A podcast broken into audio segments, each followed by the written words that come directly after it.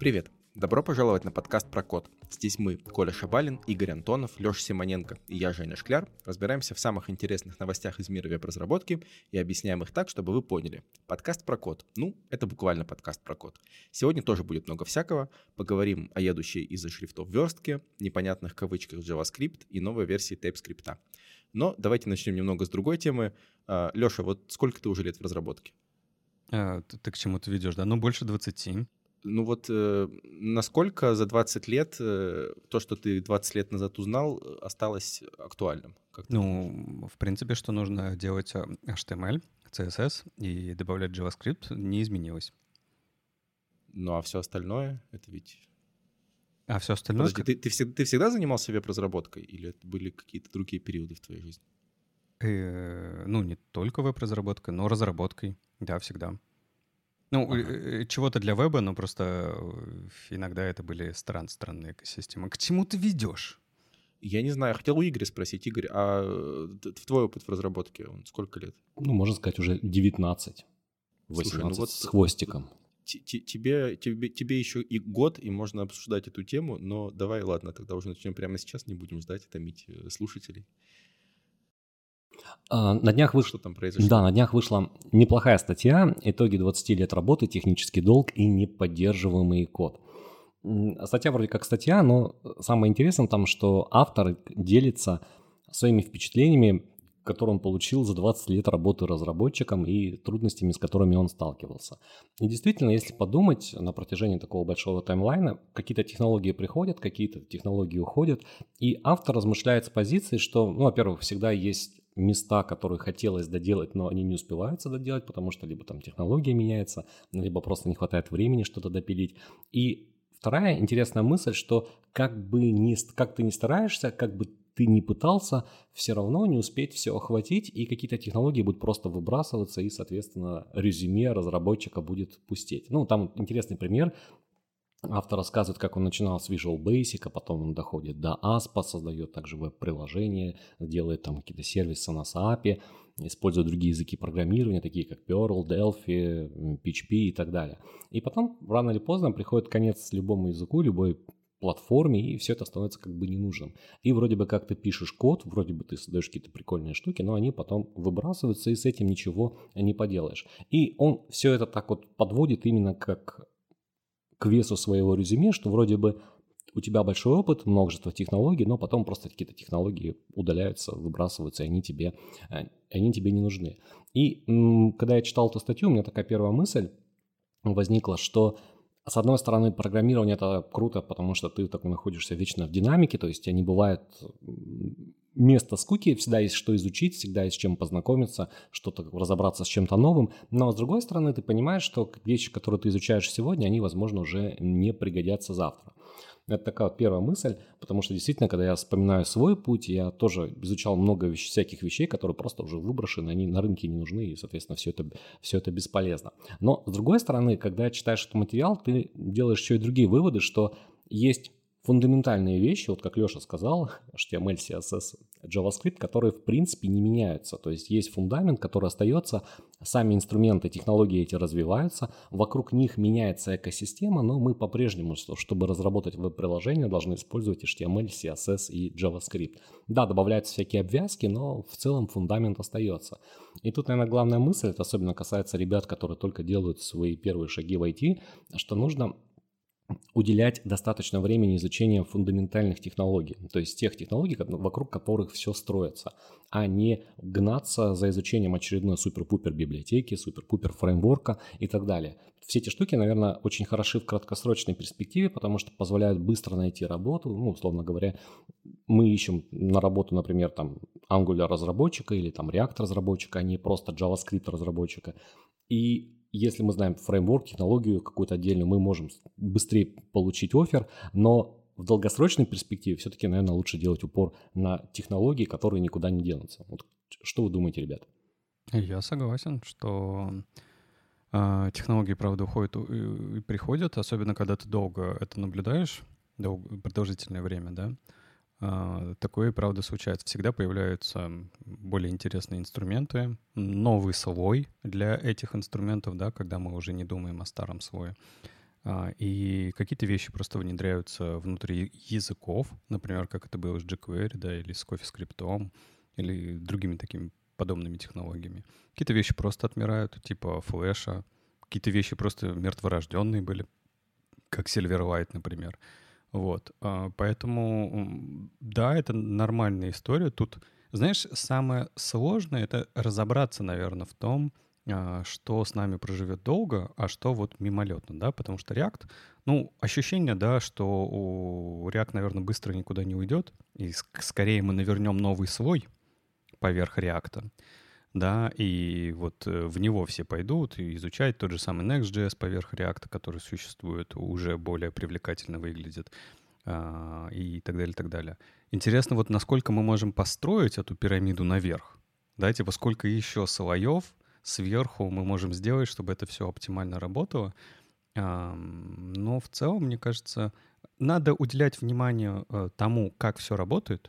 То есть вот, например, если мы говорим про а, веб, да, для нас тогда важная задача — это понимать, как браузер работает, как он э, работал, как он будет работать, да, то есть какие изменения разработчики в браузеры затаскивают, и от этого уже отталкиваться, думая о том, какие инструменты лучше всего под это подойдут. Потому что, по сути, мы работаем э, как для браузера, да, наша работа в первую очередь э, производится именно браузером, и именно с точки зрения него мы оцениваем свои результаты, да, когда мы сделаем какой-то плохой проект, точнее, он будет медленный для браузера, это значит, вы сделали плохую работу. Если он будет хорошим для браузера, значит, вы сделали хорошую работу.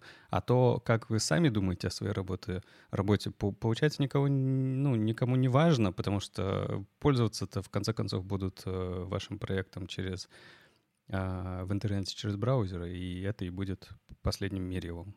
Как-то так, мне кажется. А вот, кстати, а где-то самая грань, когда нужно делать упор на изучение какого-то дополнительного инструмента. Ведь как оно часто бывает, ты приходишь на работу, там используется в экосистеме React, и ты спокойненько сидишь, условно говоря, пилишь приложение на React или там Angular. Тут, в принципе, может быть любое название фреймворка, которое больше нравится.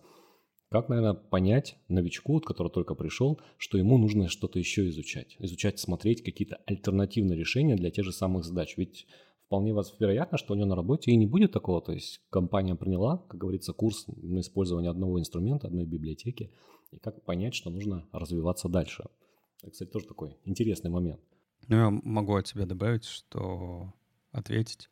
Мне-то кажется, что когда ты джун начинающий, да, а, и ты уже пользуешься каким-то фреймворком, да, наверное, не стоит как раз себя распылять и бежать в стороны, да, то есть влево, вправо и так далее, так далее, потому что нужно обрести определенную уверенность в использовании э, того инструмента, той экосистемы, в которую ты уже погрузился. Вот когда ты уже будешь уверен в этом, это может произойти и на джуновой позиции. Может быть, это произойдет, когда ты перейдешь на медловую позицию. Тут очень сильно зависит от человека и от компании, где он работает.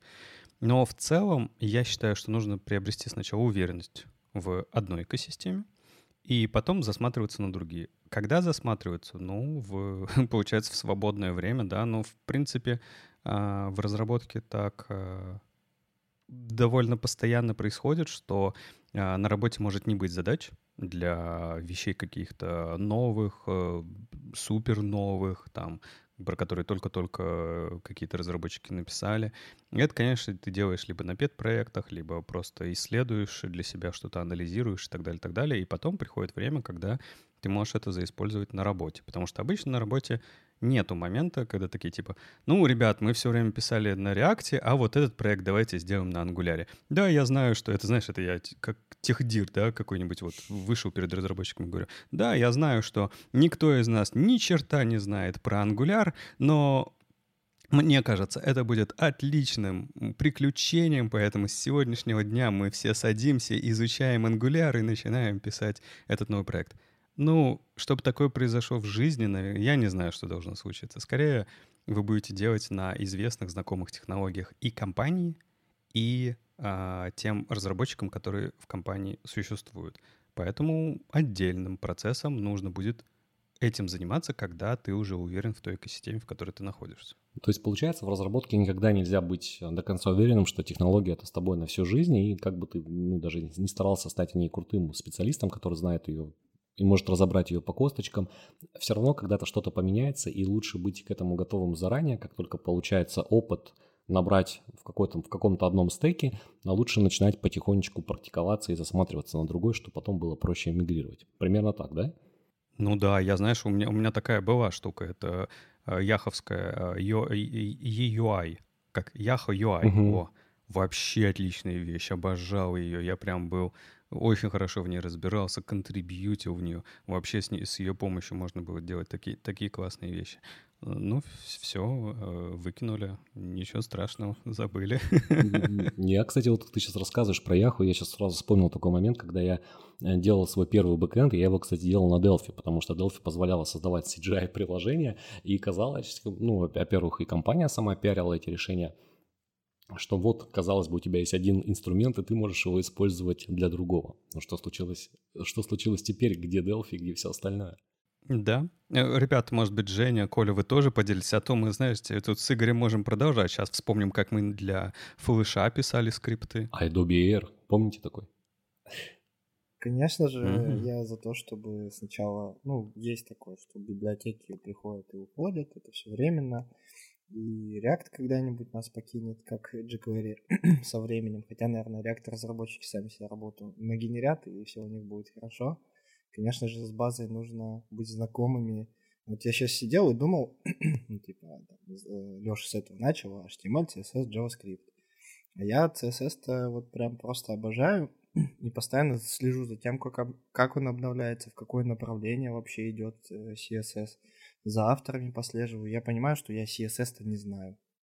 Ну, то есть, да, я его знаю, но там настолько много всего нового появляется, там настолько все обновляется, идет дальше семимильными шагами, шагами, и я, следящий за CSS, не успеваю. То есть я в базе не могу э, чувствовать себя хорошо. Но при этом, конечно же, на работе вам дают инструмент, с помощью которого нужно решать задачи, и лучше бы, конечно, с ним сначала разобраться, чтобы выполнять э, задачи быстрее, безопаснее, правильнее, а уже потом потихонечку-потихонечку спускаться на уровень вниз, потому что, ну, не станет реакта а вы только React знаете без JavaScript. Ну, это не очень хорошо, конечно, получится. Сами себе в колено стреляете.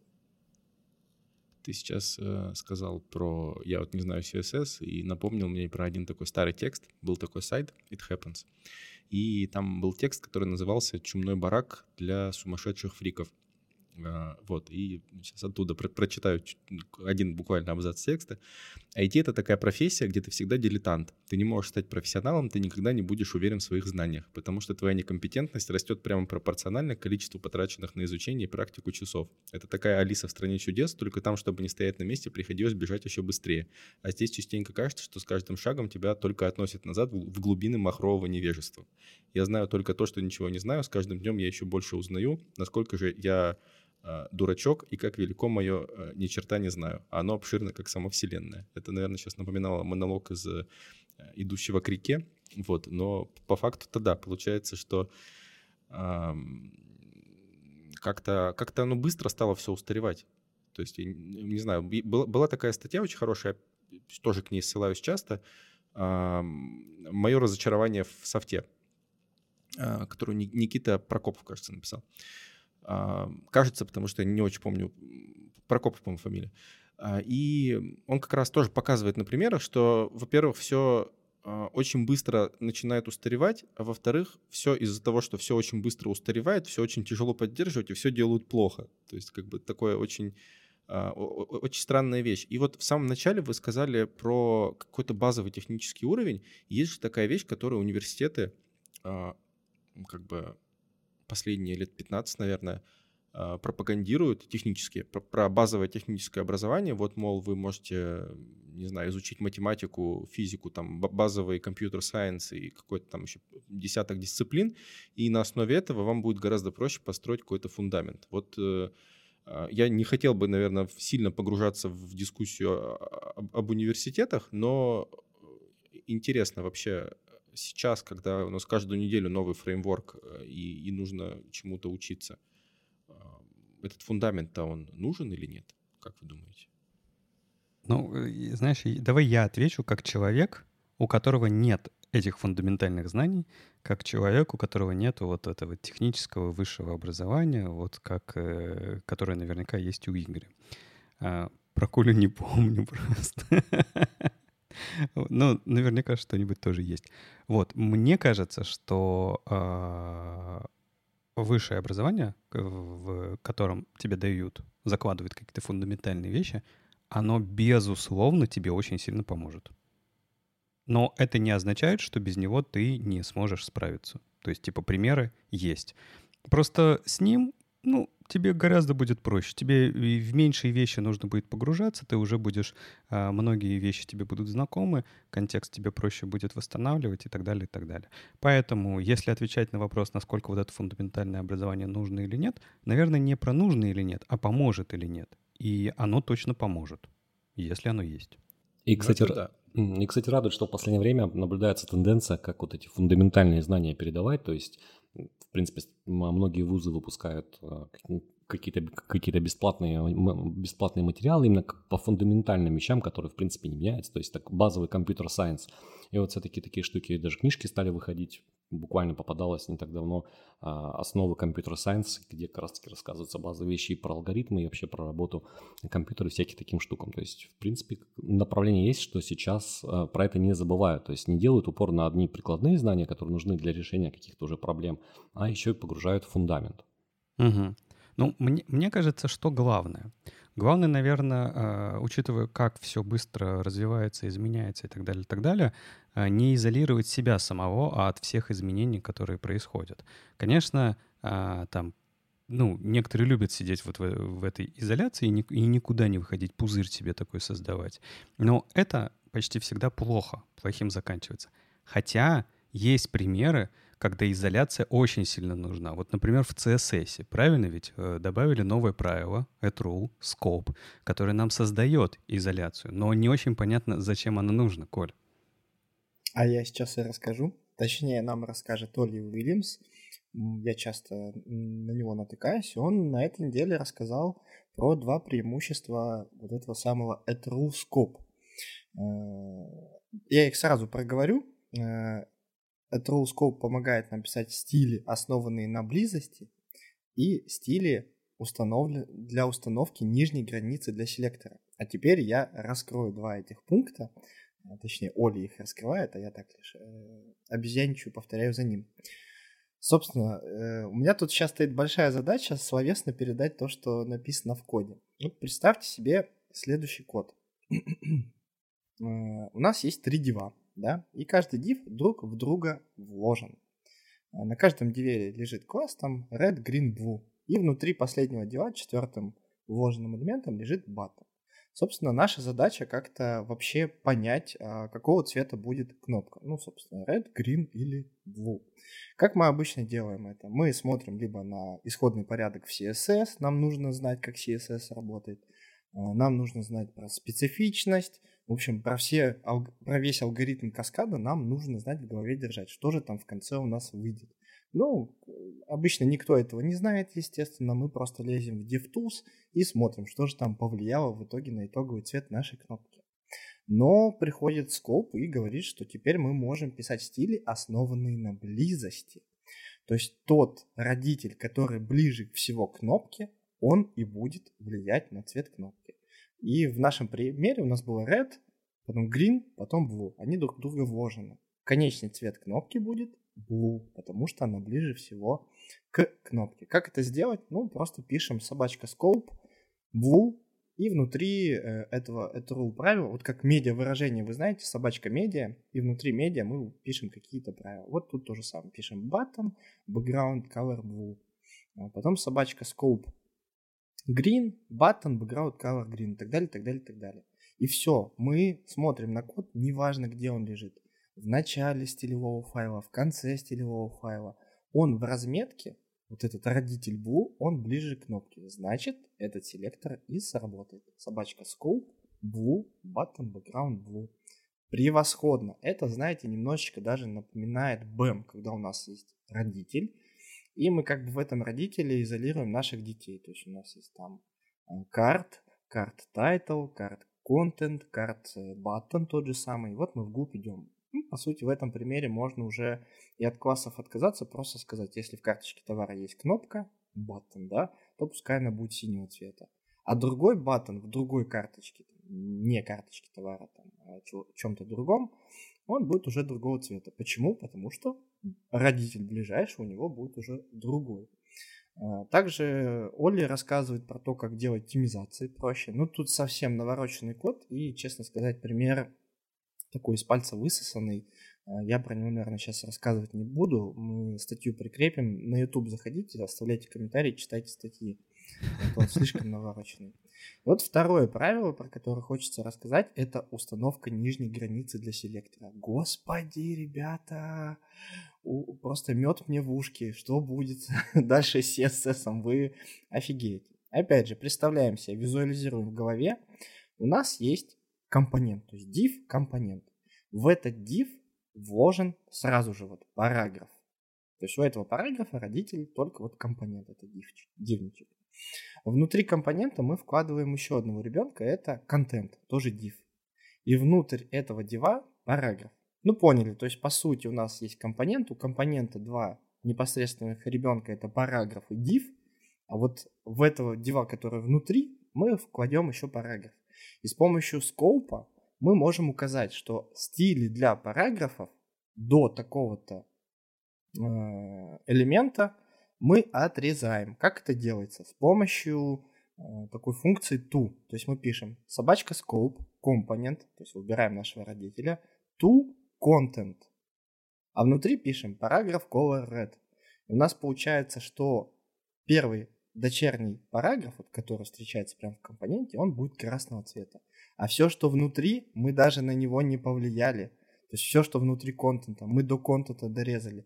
И это классно, это супер классно. А, в тех же самых карточках товара у нас есть, допустим, ссылки в шапке, есть ссылки внизу. Ну, допустим, там добавить в избранное, добавить, э, добавить в сравнение. Это один набор ссылок, то есть они по функциональности э, одинаковые, по смыслу одинаковые. А есть другие кнопки, там, купить, например, да, или посмотреть. Это по функциональности другие. И мы вот таким дивом, мы их в любом случае будем отрезать. Почему? Ну, там, флексы вырубим, чтобы как-то их разложить. У нас этот див, он сам собой появится, и мы можем их отрезать. Вот для таких ссылок в хедере этой карточки вот такие стили. А для футера, внизу который там находится, другие стили. Но все это находится в одном скопе, в одном нашем компоненте. И таким образом мы отрезаем стили внутри компонента, в шапке футере. А другой э, смысл это как, как раз таки первое правило у нас приходит э, стиль основанный на близости. То есть мы уже только влияем на конкретную карточку товара. Ну, либо, если их несколько, то только на них. И это просто потрясающе. Я жду, когда это появится, а появится это буквально в 117-м хроме, возможно, даже не за флагом. Если я ничего не путаю сейчас, то ли 14, 114, то ли 115 хром, то есть буквально там через 3 месяца осенью мы эту штуку получим. Э, спецификация уже пишется, спецификацию прям она огромной появляется, шестого уровня, каскад и наследование. И ей занимается прям потрясающий человек, э, который уже написал огромнейшую статью, в принципе, и про скоуп, и про нестинг, и так далее, так далее, так далее. В общем, человек, знающий толк в этом деле, и я даже думаю, что на выходных я погружусь в эту спецификацию, потому что это что-то с чем-то уже на просторах интернета встречаются такие фразы, как «убийца Бэма». Так. Ну, потому что зачем нам Бэм? У нас есть родитель, ну, то есть Б никуда не уходит из Бэма, а вот и элементы как будто бы уже потихонечку начинают исчезать. Ну, что-то в этом есть, но посмотрим, увидим. Подожди, то есть мы наконец-то снова можем вернуться к тому запрещенному приему, от которого мы отказывались все эти 20 лет, это стилизация по тегу? Да. Это же уже, это же, это попрание всех основ. Это же бессмыслица очередная. Но, но мы же все равно через коп обращаемся. То есть у нас кнопки внутри какого-то элемента все-таки, а не просто все кнопки. Ну ладно, а ты видел-то самую главную магию, которая, которая опустил, которую эта статья немножко прошла мимо, это то, что мы можем э, создавать э, вот эту вот изоляцию не только в рамках э, CSS, то есть mm-hmm. отдельного, да, а прямо в рамках HTML. Если мы внутрь дива положим style, откроем style и внутри него уже напишем scope и сделаем какой-то P, он будет изолирован на уровне тега, в котором написан style tag. Да, это 8 лет назад написали как раз-таки спецификацию а, по скоупингу, и есть на самом деле собачка скоуп уже, но он как бы не работает. Его будет, а, будут обновлять, спецификацию тоже в связи с этим тоже будут обновлять. Собственно, а, стиль, основанный на близости, он как раз-таки работает на уровне HTML. То есть в CSS мы можем, вот, вот мы помним про специфичность, про Э, исходный порядок, э, это, наверное, более важный пункт, когда, ну, чем ниже у нас стили с одинаковой специфичностью, тем больше они влияют. Ну, допустим, мы пишем параграф в стиле color red, а потом ниже в CSS мы пишем параграф color green. Какого цвета будет? Ну, color green, конечно же. А здесь мы на уровне HTML как бы говорим. Э, вот если у тебя scope такой-то, то кнопка станет такой-то. И неважно, она может быть в стилевом файле ниже, выше. Мы об этом уже не думаем. И как раз-таки здесь вот с помощью препроцессоров, когда мы бьем наши файлы, это прям ну, изолируем и визуально, скажем так, наши блоки. Простите, пожалуйста, я правильно понял, что предлагается делать примерно то же самое, что сейчас можно сделать с помощью инлайн-стилей, но каким-то новым способом, для которого нужно обновлять э, Chrome, спецификацию и все такое. Или в, в чем там разница-то? Я не очень понял. Если мы берем HTML, внутри, внутри дива добавляем style, и вот если мы хотим, чтобы в этом div P был покрашен каким-то другим способом, это ведь не, не то же самое, что на P повесить э, покраску каким-то другим способом. А, ты, э, ты, ты упрощенный пример сделал. Это когда мы стилизуем конкретный, а, конкретный тег. Да, но ведь мы внутри CSS можем не конкретный тег стилизовать, мы можем стилизовать его, а, например, before и after, да, в определенных изолированных условиях. Мы можем добавить туда логики, да, добавить туда псевдокласс has.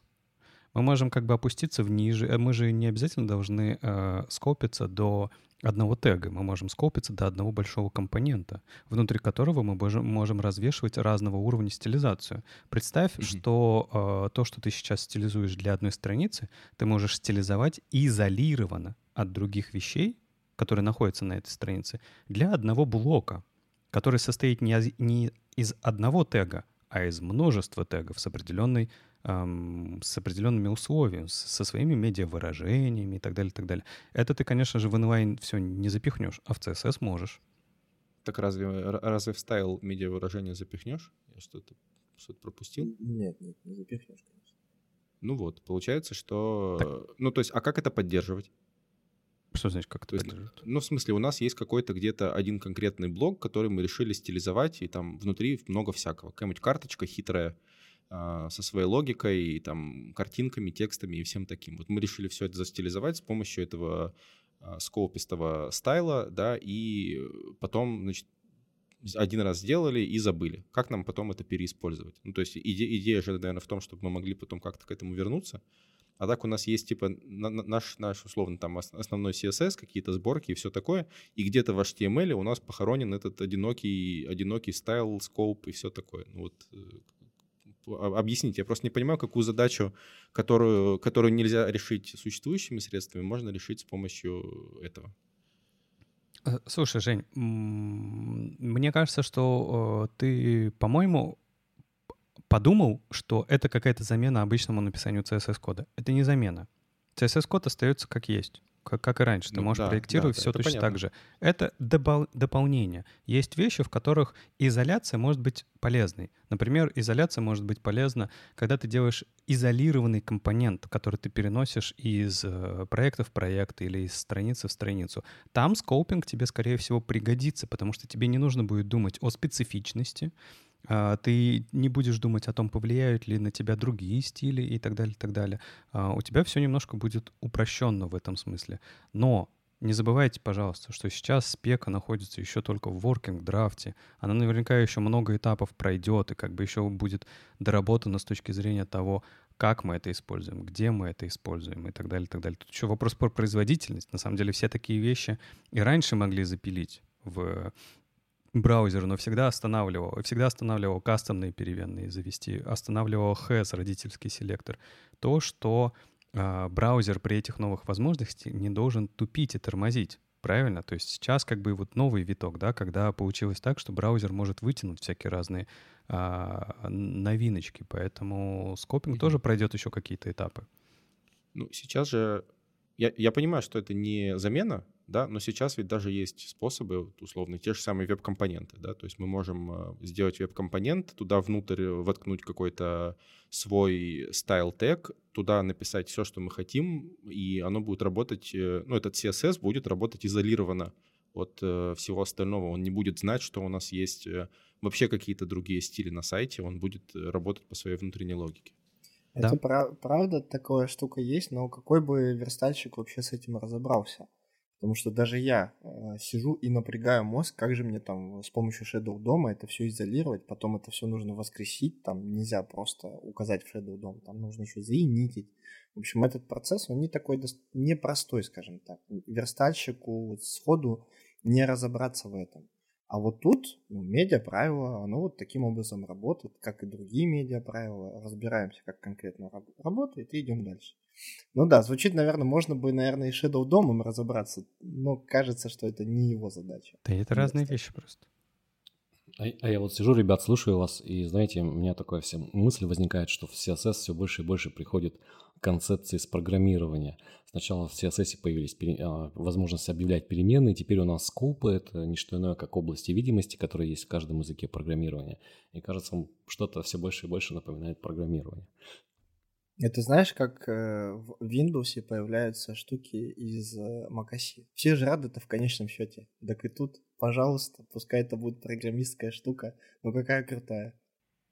Еще один пример, Жень, как раз э, в спеке он то, тоже э, иллюстрируется. Это вот э, типичная задача про светлую и темную тему.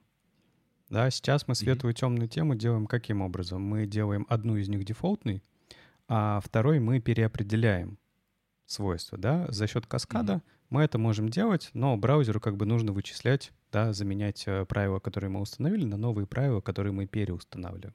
С помощью скопа мы можем просто убрать вот эту вот э, наследованность, да, и переопределение, и просто изолировать это, да, если это светлая тема, то есть определенные, ну, например, даже как пример, да, то ссылки у нас всегда такие. Если это темная тема, то ссылки у нас всегда такие. И все, никакого наследования. Я тут дополню что, э, нашим как раз-таки начинающим слушателям, что изолировать, ну, классно звучит, что мы можем взять ту же самую карточку товара, изолировать ее с помощью скопа на, на родительском уровне, то есть от родителя там все стилизовать. А, но как раз-таки там плюсы то, что мы можем переиспользовать на разных частях сайта, на разных других сайтах. То есть вы один сайт сверстали, у вас карточки товара. Другой сайт сверстали, у вас там тоже карточки товара. И вы такие, а возьму-ка я заскоуплю. Тут стоит не забывать, что не все стили нужно, конечно же, скопить, что все-таки наследование, оно важно. Ну, опять же, там на светлой теме пускай ссылки будут там, темные, а на темной теме наоборот. И мы эти стили можем отнаследовать. То же самое и про шрифты. То есть заходим на один сайт, там Open Sans, вот пускай он просто отнаследуется от бади, там, да, не нужно его там скопить, а, изолировать как раз таки. А на другой сайт эту же карточку товара добавляешь с этими же стилями, и она уже отнаследовала не Open Sans, а там Тахому какую-нибудь. Вот это, ну, всегда об этом стоит думать, что это, как это работает. Ну, в общем, глав, главный вывод всегда думайте, использовать ли Тахому. А, ну, на самом деле, я, я примерно понял, да, понятно, что надо будет смотреть, я думаю, Коля нам однажды расскажет, а, после того, как покопается во всем этом, насколько это вообще хорошо и удобно. Но, э, как это, моя любимая присказка, это все про будущее, Э, как минимум осень, вы сами говорите, working драфты, а вот что у нас есть уже сейчас, это TypeScript 5.1. Подожди, а получается, что у нас идеальная картина как будто бы складывается. У нас было сначала про прошлое, потом про будущее, а сейчас про настоящее? Ну, да. Она не совсем последовательная, но зависит от критериев последовательности. Я думаю, что в некоторой картине мира она вполне может быть идеальной. Э, ну, TypeScript 5.1 вообще невозможно считать не идеальным, потому что это очевидно. Новая версия TypeScript — это всегда повод для праздника. Да, Игорь? Да, а в этом году тем более TypeScript нас радует релизами, уже такой второй большой релиз, ну, относительно большой. Сначала вышла пятая версия, мы ее обсуждали, смотрели, что там появилось нового. Там действительно много чего появилось, и TypeScript стал работать быстрее. Потом была бета версии 5.1, куда опять-таки завезли новые фичи, не просто что-то там поправили, но еще и были новые фичи. И вот уже версия 5.1 теперь вышла из статуса беты, она релизнулась, 1 июня состоялся релиз, и вроде бы можно обновляться. Обновляться после пятой версии, если вы уже успели на нее перебраться. Спустя две недели примерно. Примерно две недели, да. Спустя, а, что, хочется, что хочется сказать? Ну, во-первых, в финальном релизе поправили поведение, то, которое было спорное. Это касается как раз-таки а, хуков для декораторов, которые появились в пятой версии. В принципе, а, здесь ничего критичного, но также завезли еще дополнительные новые фичи. Пожалуй, самые заметные, это вот три из них – Хотя на самом деле, если там покопаться в, э, анонсе, их будет чуточку больше, но вот которые наиболее заметны, которые, как говорится, можно применять здесь и сейчас, я их выделил именно количестве три штуки, и давайте, давайте разберем и обсудим их. Ну, первое, появилась возможность делать простые неявные, выз... неявные возвраты для функции которые ничего не возвращают по умолчанию. Мы знаем, что функция любая в JavaScript, даже если она не имеет оператора return, она всегда возвращает. Возвращает значение undefined. Что бы мы с этим делали, она всегда функция любая возвращает. И тут была небольшая проблема, ну, точнее не проблема, даже особенность при типизации таких функций. Когда мы типизировали такие функции, TypeScript автоматом выводил типом возвращаемого значения для подобных функций как void. То есть функция ничего не возвращает. Хотя на самом деле в рантайме функция продолжает возвращать undefined и никуда от этого не деться.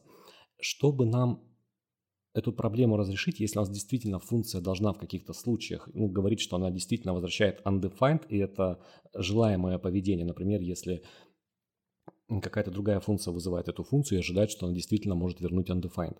Нам нужно было делать, во-первых, явную либо аннотацию э, типа возвращаемого значения, то есть явно указывать, что эта функция возвращает undefined, и делать оператор return, то есть использовать оператор return, чтобы был явный возврат из функции, пускай даже на то, что он undefined.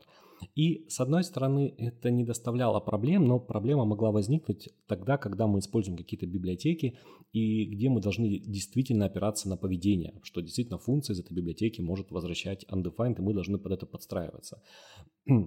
Здесь была сложность. В TypeScript 5.1 эту проблему победили, и теперь TypeScript стал более умным. Он понимает, что если у нас, например, функция, которая даже не содержит оператора return явного, и если где-то есть в коде место, где мы обращаемся к этой функции, чтобы получить ее значение а, и использовать undefined, TypeScript сможет это корректно вывести, и нам не придется здесь ничего самостоятельно править. То есть вот такая вот мелочь, но на самом деле порой с ней сталкиваешься, и прикольно, что ее теперь поправили, и можно будет это сделать более комфортно. Обязательно посмотрите в аннотации к релизу, там указаны подробные примерчики, если вы с этим не сталкивались, то действительно стоит поиграться. В принципе, в плейграунде уже все работает, можно смотреть. Другая интересная возможность, которая появилась в версии 5.1, это возможность устанавливать не связанные типы для геттеров и сеттеров. Тоже возможность, с одной стороны, прикольная, потому что она развивается еще с версии 4.3, где у нас появилась возможность э, ставить не прям не связанные типы, но ну, выбирать типы, которые являются под множеством того типа, который, который используется, например, для сеттера или геттера. А теперь у нас, в принципе, появилась возможность ставить абсолютно не связанные типы, главное указывать аннотации. Тогда TypeScript это корректно обработает, и мы сможем этой, этой штукой пользоваться. А более того, в некоторых случаях мы даже можем указывать, используя тип объединения, что в каких-то случаях getter, например, может вернуть значение undefined, если, например, что-то у нас там не инициализировано. И тут возникает вопрос, а где это в принципе может понадобиться? Потому что на практике, когда мы проектируем свои классы, ну, по чесноку это возникает крайне редко такая вот необходимость, что у нас могут возвращаться разные типы значений. Ставим один, возвращаем другой. Как правило, они совпадают. На самом деле это может быть, когда мы используем какие-то встроенные интерфейсы, например, такие как CSS Style Role, то есть то, что, то, что, то, что нам предлагает, э, предлагает браузер. И вот здесь как раз-таки бывают нестыковки, что где-то мы должны устанавливать какое-то свойство, например, строку, а возвращается нам совсем не строка, или там возвращается какое-нибудь там число и так далее. И вот здесь это как раз-таки может быть, может быть полезным. И последняя возможность, которую, опять же, я отметил из новинок, это развязанная проверка, развязанная декоплинг, как ее правильно на русский перевести, развязанная или не связанная проверка типов для, а, для, GSX, э, для GSX компонентов. Те, кто использует TypeScript, использует React, знают, что по умолчанию TypeScript для любого компонента типом возвращаемого значения выводит JSX элемент. Хотя это не единственный вариант, который может возвращаться. То есть в некоторых случаях это может быть и React Node, Например, там тот же самый null компонент может вернуть. И более того, когда появится, можно будет использовать серверные компоненты в React, это одна из новинок, мы еще сегодня, я думаю, что про нее поговорим, у нас еще появится возможность в, наблюдать в качестве результата промисы, то есть у нас можно будет с компонентом использовать ключевое слово async и тем самым оформлять э, серверные компоненты. И вот теперь за счет добавления этой возможности фактически становится возможным использовать для компонентов э, и модификатор async, ключевое слово, и TypeScript это сможет переварить и определить правильно э, тип зависимости от вида этого компонента. Вот такие вот новинки появились в версии 5.1. В принципе, ничего глобального, то есть если вы не использовали что-то специфичное, ничего не должно сломаться, и можно на нее потихонечку э, перебираться. Как, собственно говоря, и мы планируем сделать в наших курсах, где мы используем TypeScript. Угу. А это как вот э, с сервис-паком, да, первым? То есть все, теперь, теперь уже можно за пятерочку браться?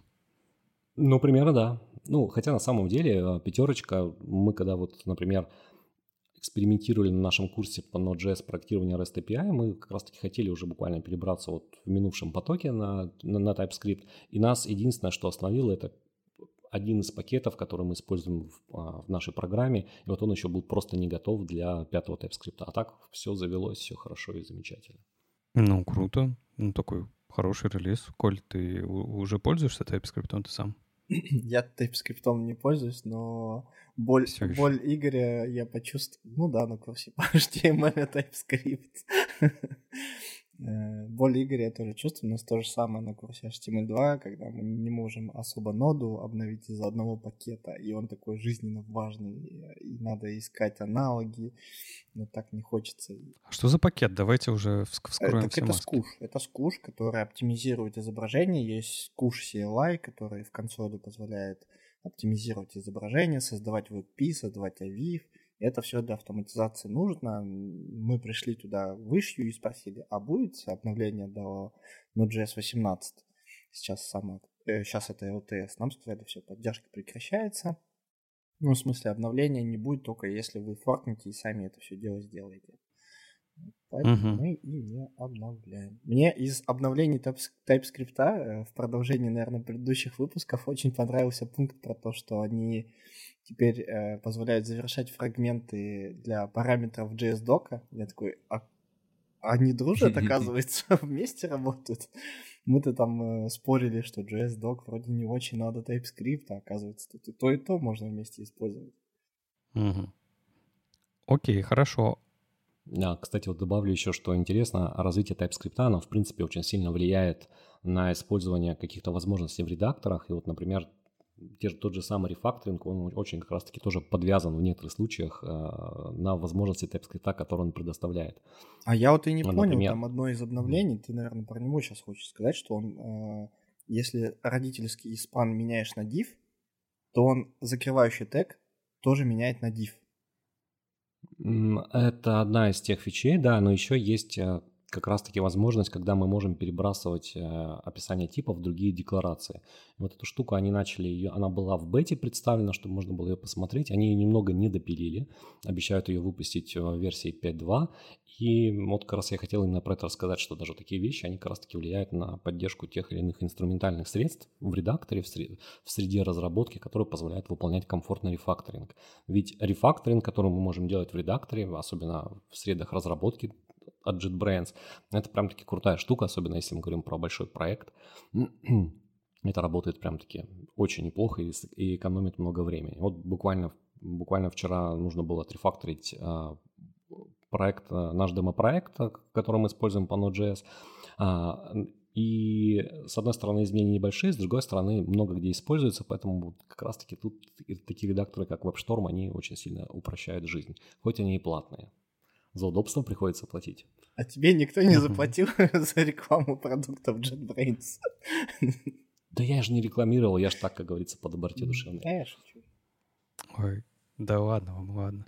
Ну, то есть, понятно, есть уже какой-то такой неплохой сдвиг в сторону 5.1. Э, будет еще э, такое же примерно в сторону 5.2, да, в августе они зарелизят. Ну, такой нормальный сдвиг, да. А какой будет сдвиг у нас э, плохой, Коль? Потому что есть ведь вещи, которые у нас вот называются кумулятивный э, сдвиг, отдельная метрика, да, и за ней тоже нужно очень сильно следить, вот, но что там можно испортить с помощью вот этих новых юнитов CH, которые называются? Или ЧИ. Э, в общем, да, куму... Чичи. Чичи. Э, есть такой кумулятивный сдвиг, и кумулятивный сдвиг — это всегда плохо. Я уже несколько раз рассказывал в наших выпусках, э, но напомню, кумулятивный сдвиг — это, ну, просто считайте сдвиг. Э, например, загрузился JavaScript, что-то перерендерился, перерендерилось, добавился новый текст, э, кнопка, вы только хотели кликнуть на кнопку, вот только-только уже щелчок, он практически происходит, и тут хопа, что-то перерисовалось, кнопка ушла вниз, и вы кликнули в другую кнопку, оплатить или перевести 10 тысяч миллионов мошенникам. Ну, вот такие вот странные кнопки начали добавлять на сайтах.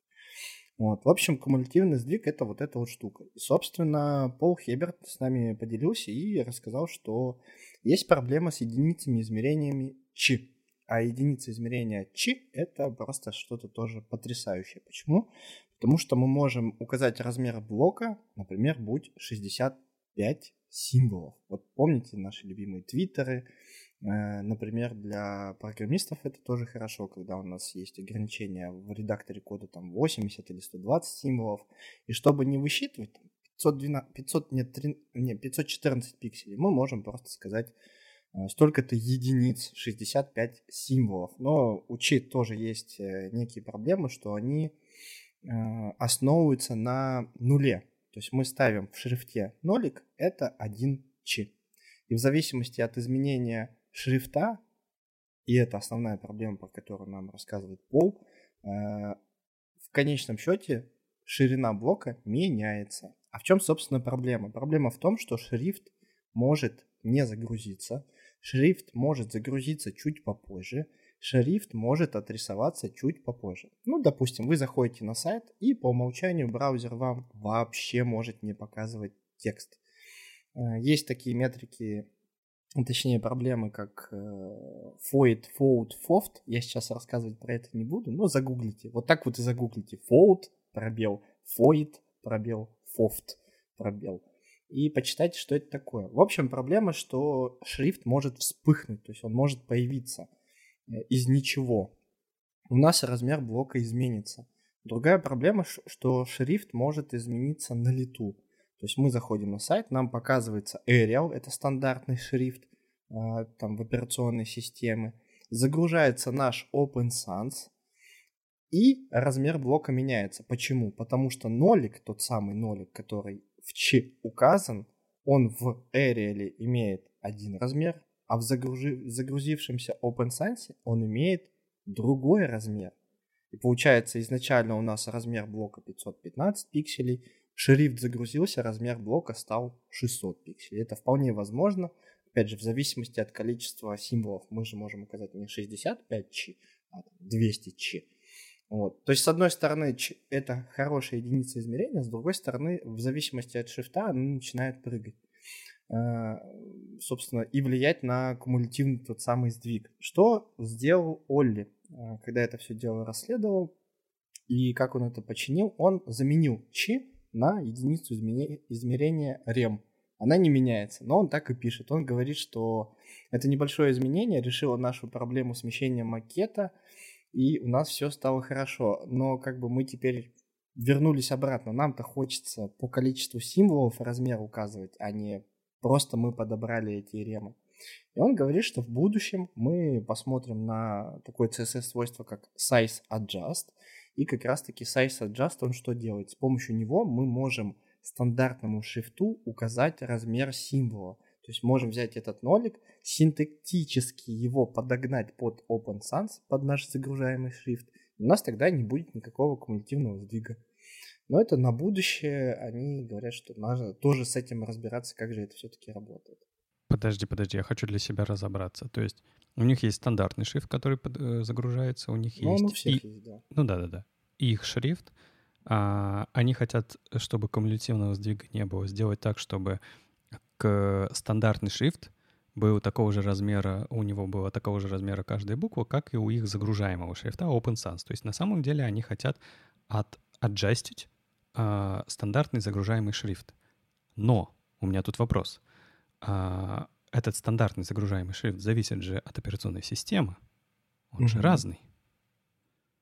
И что же они тогда смогут от, от, отаджастить, а простите за выражение? Отображаемый шрифт всегда можно подобрать, даже подобрать к операционной системе. Ну, то есть это непростая задача, он об этом и пишет, что нельзя Подожди, просто... в разных операционных системах этот набор разный. Разный, но ты можешь к нему подготовиться. Ты же знаешь, с каких э, операционных систем твой э, пользователь заходит. Во всех. Можно еще, можно еще сделать такую плашку, знаете, вот при входе на сайт, с какой Смотрите, системы вы заходите. И под каждый из них сделать свой скоп. В чем, собственно, кажется, проблема? Отличная. Ты указываешь фонд Family, потом ты указываешь Open Sans, который не загрузился, либо там появился спустя время, а потом указываешь Arial. То есть все в macOS, в Windows у тебя Arial 100% отображается. Ты можешь на это зачекаутиться. И они одинаковые, с одинаковой сглаживаемостью в разных браузерах. Не, ну так в этом и проблема. Он говорит, что типа самым простым решением было рем. А вот есть еще size adjust. Но это надо исследовать, это непростая штука. Но в эту сторону смотрим, лежим. Слушайте, ну а, а, очередной раз у нас начинается рубрика от Жени. Кажется, они сами опять придумали себе проблемы.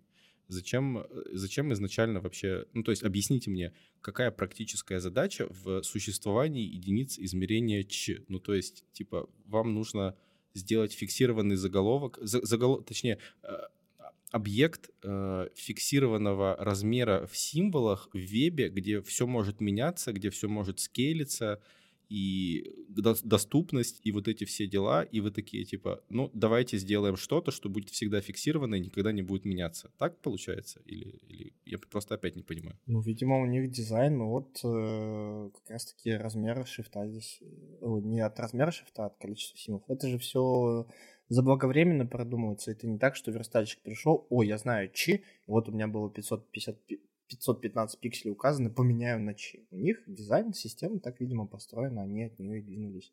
Что вот там... Не, ну, же, Женя тут прав. То есть какая именно задача реш... может решаться, потому что я на самом деле вот в голове тоже не перебираю, не могу перебрать типовые задачи.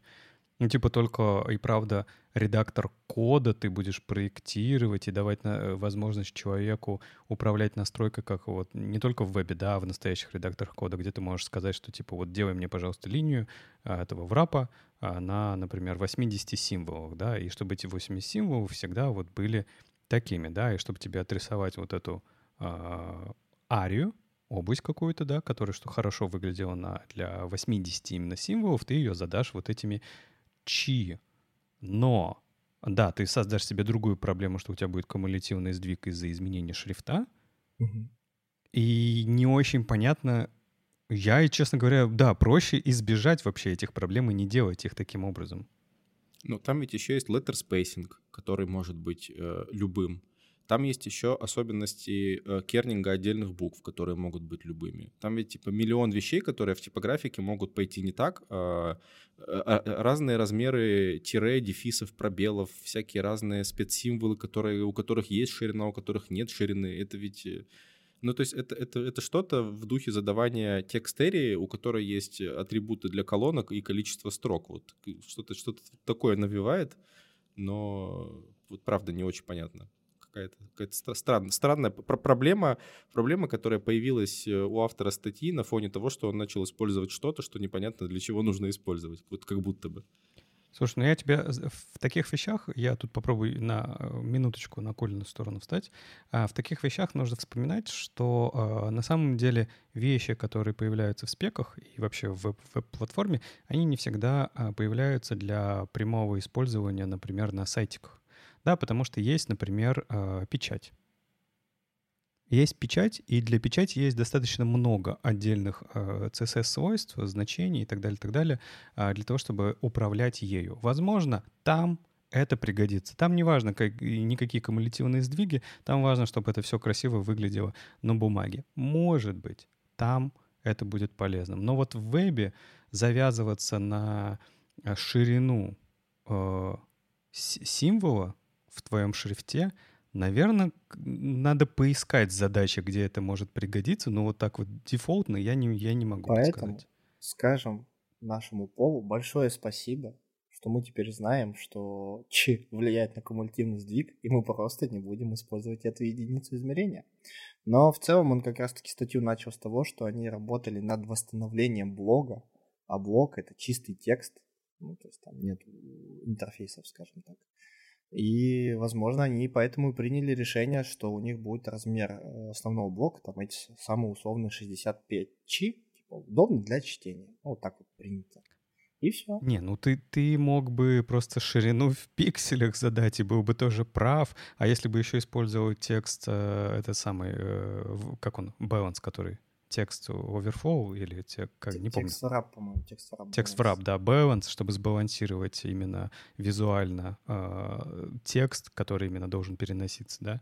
А, и тоже было бы хорошо. То есть я тут вот тоже, я тут с Женей, наверное, больше э, скептически отношусь в принципе к этой идее, автора статьи, да, он, понятно, синтетически хотел это все попробовать и посмотреть, как будет, и выявил оттуда те проблемы, о которых мы сейчас говорим. И да, за это я согласен, Коль, за это ему спасибо. Теперь мы и правда тоже это все знаем. Но вот э, как дай мне задачу завтра найти а, применение для этих единиц, наверное, я не справлюсь. Я понял, как. Давайте подытожим. Я понял, как. Если вам нужен размер э, блока в зависимости от количества символов, ну, то есть вам поставили задачу 80 символов, вот как в коде у тебя 80 символов, вы приходите в CSS, пишете width 80 чи, смотрите, что у вас отрендерился ваш Open Sans, мерите пиксели, там 515 пикселей, возвращаетесь в CSS и указываете 515 пикселей, все. Никакого кумулятивного сдвига. Ну, да, потому что иначе не очень понятно. Вообще на клиенте очень много проблем. То ли дело вот э, на сервере, правильно?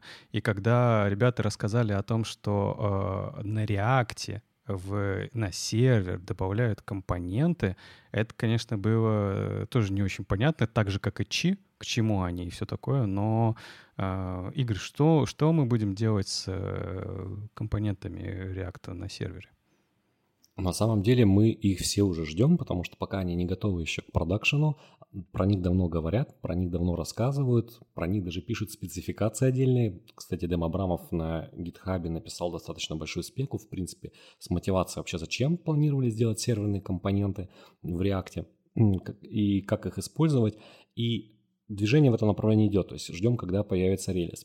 Пока серверные компоненты не готовы у нас для продакшена, и самое важное, что серверные компоненты позволят нам в будущем немножко посмотреть по-другому на разработку с использованием, с использованием React. То есть фактически мы сможем внутри серверных компонентов работать с различными источниками данных, а, банально обращаться к базе данных и передавать какие-то данные клиентским компонентам, которые смогут эти данные отрисовать. То есть фактически мы что-то можем сделать в серверном компоненте, обратиться к базе данных, выбрать набор данных и потом вернуть традиционные компоненты, да, которые уже будут на клиенте отрисованы. И что нам в итоге это дает? Ну, как минимум, нам это дает возможность пересмотреть обращение и взаимодействие с бэкэндом. То есть мы сейчас, когда разрабатываем приложение на React, мы что делаем? Мы пишем какой-то фронт, наши компоненты рендерятся, если нам нужны данные, а данные, как правило, приложению всегда нужны, мы для этого обращаемся к API. Тут, понятное же дело, есть разные способы. Можно делать банальные фетч-запросы, как мы это делали. Можно там использовать GraphQL, можно там использовать React Query и другие подходы. Но тем не менее мы начинаем еще решать задачу коммуникации данными. И вот React как раз-таки за счет серверных компонентов пытается эту проблему решить и сделать все намного проще. Ну, когда они это сделают, когда это выйдет в продакшн, будет интересно все это потестировать и посмотреть. Но что самое важное, на этой неделе появилась такая большая статья, даже можно сказать обсуждение от Дэна Абрамова, который предлагает посмотреть, как можно построить React Server Components своими руками. И мне показалось, что это очень полезная вещь для тех ребят, кто как раз-таки, во-первых, следят за React, то есть готовятся к использованию серверных компонентов, хотя сейчас информации по ним достаточно мало. И здесь можно, во-первых, и проследить саму мотивацию, зачем они нужны, и посмотреть упрощенную реализацию. То есть это, конечно же, не говорит о том, что Дэн расскажет, как построить прямо эти компоненты от и до, но он расскажет сами подходы, на упрощенных примерах позволит познакомиться с достаточно сложной технологией. Мне кажется, что вот такие материалы, они хорошо помогают, в принципе, в будущем разобраться с технологией и представлять, как она работает. Потому что, когда мы смотрим на технологию сверху или новый подход, ну, на новый подход смотрим сверху, нам, нам кажется, что везде много магии, то есть каких-то вещей, которые происходят под капотом, и непонятно, почему они так работают.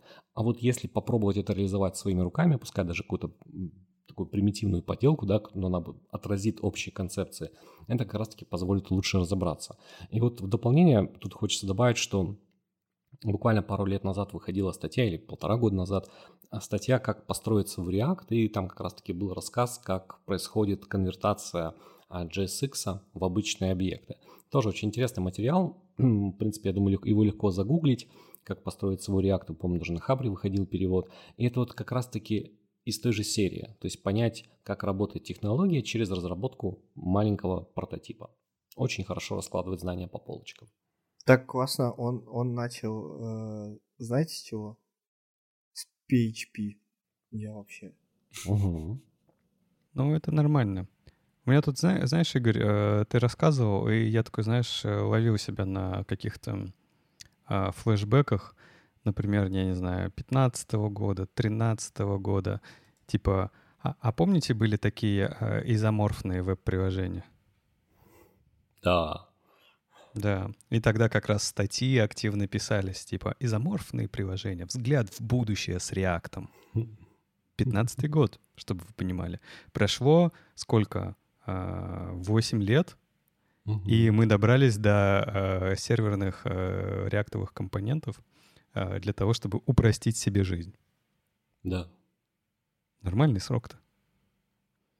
Все развивается постепенно, все развивается постепенно это, это с одной стороны, это, знаешь, это такой, э, как это, обратка от первой статьи в, э, в этом подкасте, в этом ага. эпизоде. что, на, типа... сам, на самом деле много самопересечений. Тут э, вот как, как в этом, в новости про TypeScript была такая классная формулировка. Более простые неявные возвраты для функций с неопределенным возвратом. Более простые, понимаете? То есть где-то где были чуть более сложные неявные возвраты для функций с неопределенным возвратом. А сейчас, видите, придумали. Явно, явно ведь они были когда-то.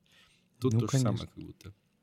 Ну хорошо, а давай все-таки вернемся к... Понятно, изоморфные приложения забыли, изоморфные компоненты забыли. Э, все проблемы, которые мы тогда для себя, для всей, всех SPA а, приложений определили, мы на самом деле все это время работали над ними для того, чтобы это все было хорошо, удобно и так далее, и так далее. И сейчас мы потихонечку подходим к этапу, когда а, мы сможем что, а вообще мы можем, Игорь, дойти до, до того момента, что вот мы на Node.js, например, у нас будет э, с той стороны не экспресс у нашего React-приложения, а React. Ну, я думаю, что он в любом случае будет использовать, э, ну, если не экспресс, то будет использовать встроенный веб-сервер, который нам предлагается. То есть, если технически смотреть, там, веб-сервис, он какой-то какой будет нужен. Но то, что если они могут взять какую-то свою обвязку для этого, ну, я думаю, что вполне, наверное, вероятно, в каком-то недалеком будущем какой-то галактике может появиться такой вот прям полноценный инструмент, чтобы это все использовать. Так это, Тем нода для этого это же предоставляет да. все, что угодно, все что, все, что нужно. Мне здесь, а, когда я читал вот эту статью а, от Дэна, мне очень сильно, вот то, что сейчас Коля сказал, или Женя про PHP, мне как раз-таки была здесь ностальгия, что действительно мы где-то это видели уже. То есть э, это, в принципе, что-то такое не прям сильно новое. Где-то видели, это также что-то похожее используется и в коммерческих платформах, которые уже это изобрели, там, ну, без реакта, без всего. И интересно, что вот такие решения начинают масштабироваться, и опыт, который был получен там в других стеках, в других языках, он начинает переиспользоваться. Вот это, мне кажется, здорово, что и были удачные решения, как помните, в, в Ruby, on Rails, ну, в Ruby фреймворк Ruby on Rails. Ведь потом это же по факту стал двигателем всех MVC-шных фреймворков, то есть их стали затаскивать везде, там и в PHP, там и ASP.NET MVC, и вот это все. То есть решение переиспользуется, и, наверное, скоро это появится здесь, в нашем любимом JavaScript. Ну, вообще, наверное, для того, чтобы связать с такой вот э, легким, легким бэкэндом, который тебе будет помогать э, тягать данные не только с клиента, но и с сервера, когда ты загружаешь там, например, первый раз, или когда у тебя, может быть, какие-то хард-рефреши должны быть и так далее, и так uh-huh. далее. А, наверное, это полезно, вот держать такую вот э, изоморфность, да, давай вспомним это определение, изоморфность э, для твоих компонентов и, в принципе, для твоего связи сервера клиента, да, потому что у тебя в любом случае есть э, типы данных, у тебя в любом случае есть объекты с этими данными, и удобно держать их в одинаковом виде э, и слева, и справа, угу. и на клиенте, и на сервере. Вот. А не делать из этого, конечно же, тяжелый большой бэкэнд. Да, это, это задача других, э, других платформ, других фреймворков. Вот. Но вот такую вот легкую прослойку, ну почему нет? Ну, слушай, очень долго мы идем к этому. Ну да, хотя, э, хотя теоретически это упростит, и с одной стороны, скорее всего, порог входа будет упрощен, то есть э, в этом, в этом деле в использовании таких приложений. Ну и, в принципе, разработчику не нужно будет во многих случаях думать и как-то гибко манипулировать взаимодействием с сервером, чтобы получать и отправлять данные.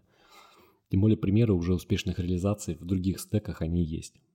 Даже не совсем где-то удачные, но они есть и, и прекрасно работают. Угу. Да, да, согласен.